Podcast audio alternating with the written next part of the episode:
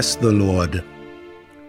O my soul, and all that is within me, bless his holy name. He has done great things.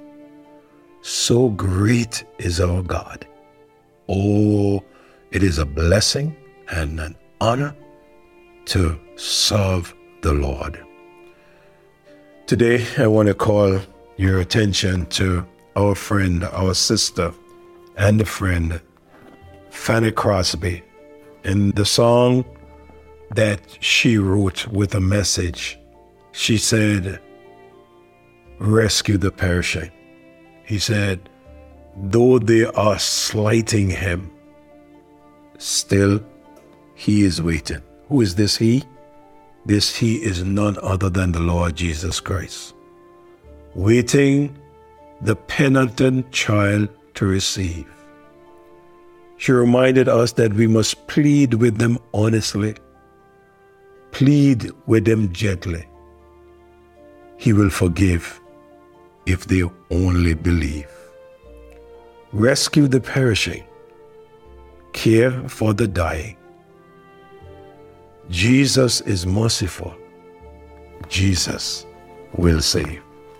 I agree with my sister, Fanny Crosby, that Jesus will save.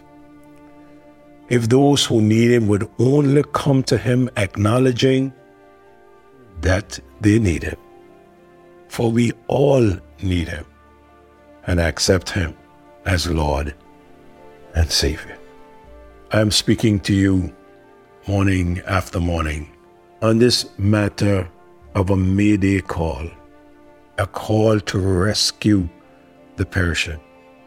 Our text that we are using is found in Joel chapter 3. I read for you from verse 9.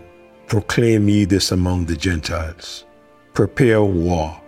Wake up the mighty men let all the men of war draw near and let them come up.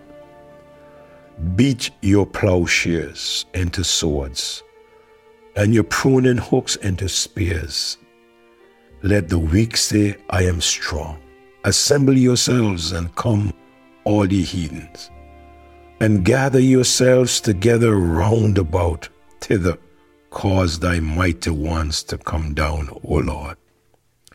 Let the heathen be wakened and come up to the valley of Jehoshaphat, for there will I sit to judge all the heathen round about. Put ye in the sickle, for the harvest is ripe. Come, get you down, for the press is full. The fats overflow, for their wickedness is great. Multitudes, multitudes in the valley of decision, for the day of the Lord is near in the valley of decision. What a word, not only to the people then, but a word to us now. I stopped last morning by sharing with you the words of Jesus Christ Himself when He said in Matthew chapter 9 and verse 36 And when He saw the multitude, He was moved with compassion on them, because they fainted and were scattered abroad as sheep having no shepherd. Then said he unto the disciples, The harvest truly is plenteous, but the laborers are few. Pray ye therefore the Lord of the harvest, that he will send forth laborers into his harvest. If Jesus looked at man way back then and say the harvest truly is plenteous, and there were less people alive then than now, you could only imagine what he would say now when he looked at the harvest. In John's Gospel, chapter 4, and verse number 35, he said, Say not ye that there are yet four months, and then cometh harvest. Behold, I say unto you, lift up your eyes and look on the fields, for they are white, ready to harvest.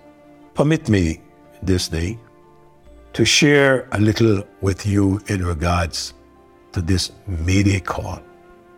First of all, let me say that number one, it's a Mayday call because the harvest is ripe. This harvest is not one where we go there and harvest peas, harvest corn, harvest potatoes, or such like. No. This harvest is a spiritual harvest.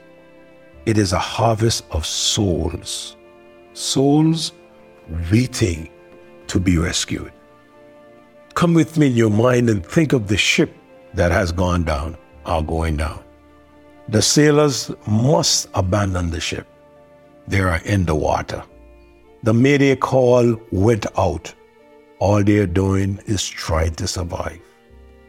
They're hoping that someone may have heard the call and understood their location and would come to them and rescue them before they all drown.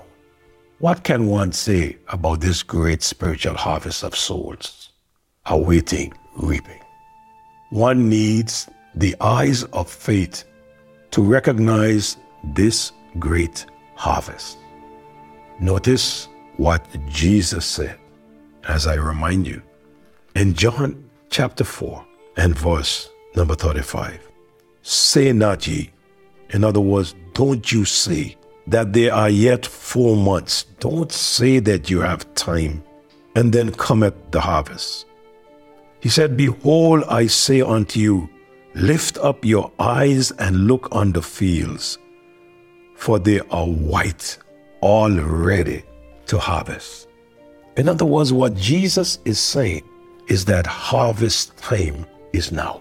To see this harvest, we need to open our eyes and look.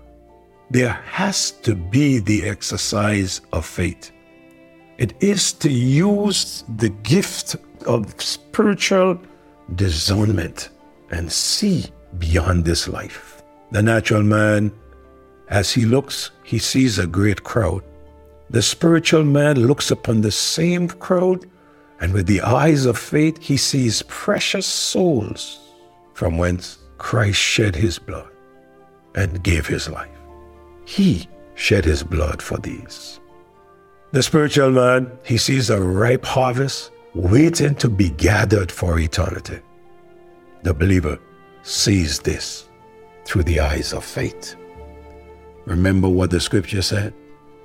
Faith cometh by hearing, and hearing by the word of God. So one needs the eyes of faith to recognize this great harvest.